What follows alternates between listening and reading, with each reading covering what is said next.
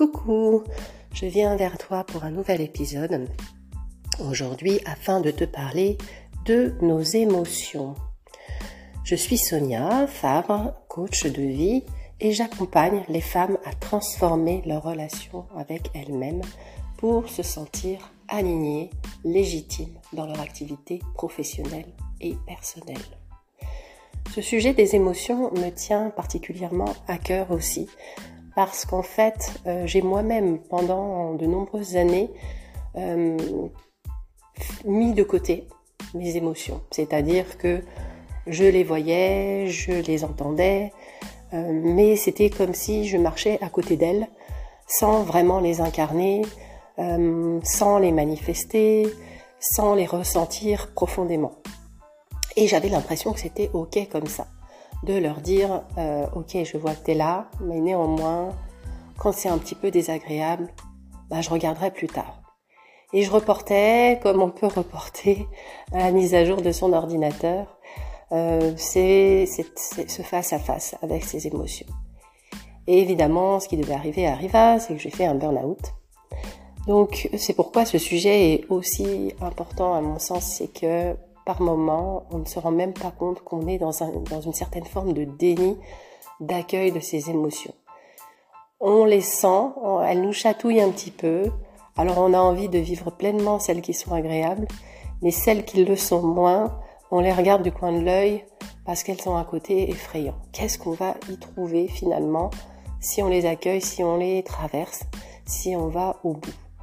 Ben, C'est justement en traversant et en accueillant qu'on arrive à décoder l'élément déclencheur. Parce que sinon, on reste dans le brouillard. C'est ce qui s'est produit pour moi. C'est qu'ensuite, je me suis dit, mais je ne comprends pas tout d'un coup. Alors qu'en fait, les signaux étaient là.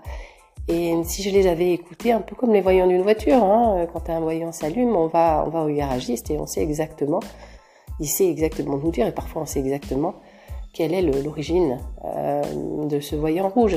Eh c'est la même chose pour nous c'est un peu plus subtil. Mais si on fait pas ce travail de tiens, tiens, en mode curiosité, tiens, qu'est-ce qui se passe? Je me sens un peu triste aujourd'hui. D'où ça peut venir? Et se poser quelques instants pour y réfléchir et voir quelles sont les pensées à l'origine de ces émotions et les perceptions qu'on a eues qui ont généré ces pensées, ou quelles sont peut-être les peurs, quelles sont peut-être, euh, voyez, toutes les choses qu'on emmagasine vis-à-vis de notre journée et qui font que ce matin-là, on se réveille avec ce sentiment de tristesse.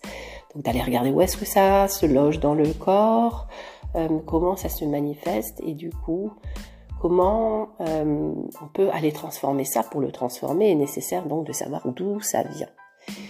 Est-ce qu'il t'arrive de prendre euh, ce que j'appelle ta météo intérieure?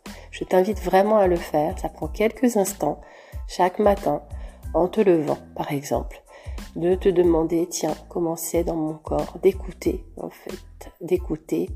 Est-ce que je me sens plutôt relaxée? Est-ce que je me sens en joie? Est-ce que je me sens euh, plutôt triste Plutôt en colère? Qu'est-ce qui est en train de passer à l'intérieur de toi? Comment est ton corps? Y a-t-il des tensions? Comment est ta respiration? Faire un genre de scan, toutes les parties de ton corps rapidement et de sentir quelles sont les pensées qui sont là et qui viennent alimenter ces émotions. Ça te permettra simplement de faire un constat et ensuite de poser cette intention d'une journée qui soit légère, euh, joyeuse, euh, constructive. À toi de définir l'intention que tu souhaites poser ensuite, mais déjà au moins comprendre ce qui a pu se passer pour ensuite choisir de nouvelles pensées et s'il y a besoin d'affronter, d'aller plus loin parce qu'il y a vraiment une grosse peur, alors on ira plus loin sur les peurs. Je t'en parlerai dans un nouvel épisode. En attendant, je te souhaite une magnifique journée et je te dis à mercredi.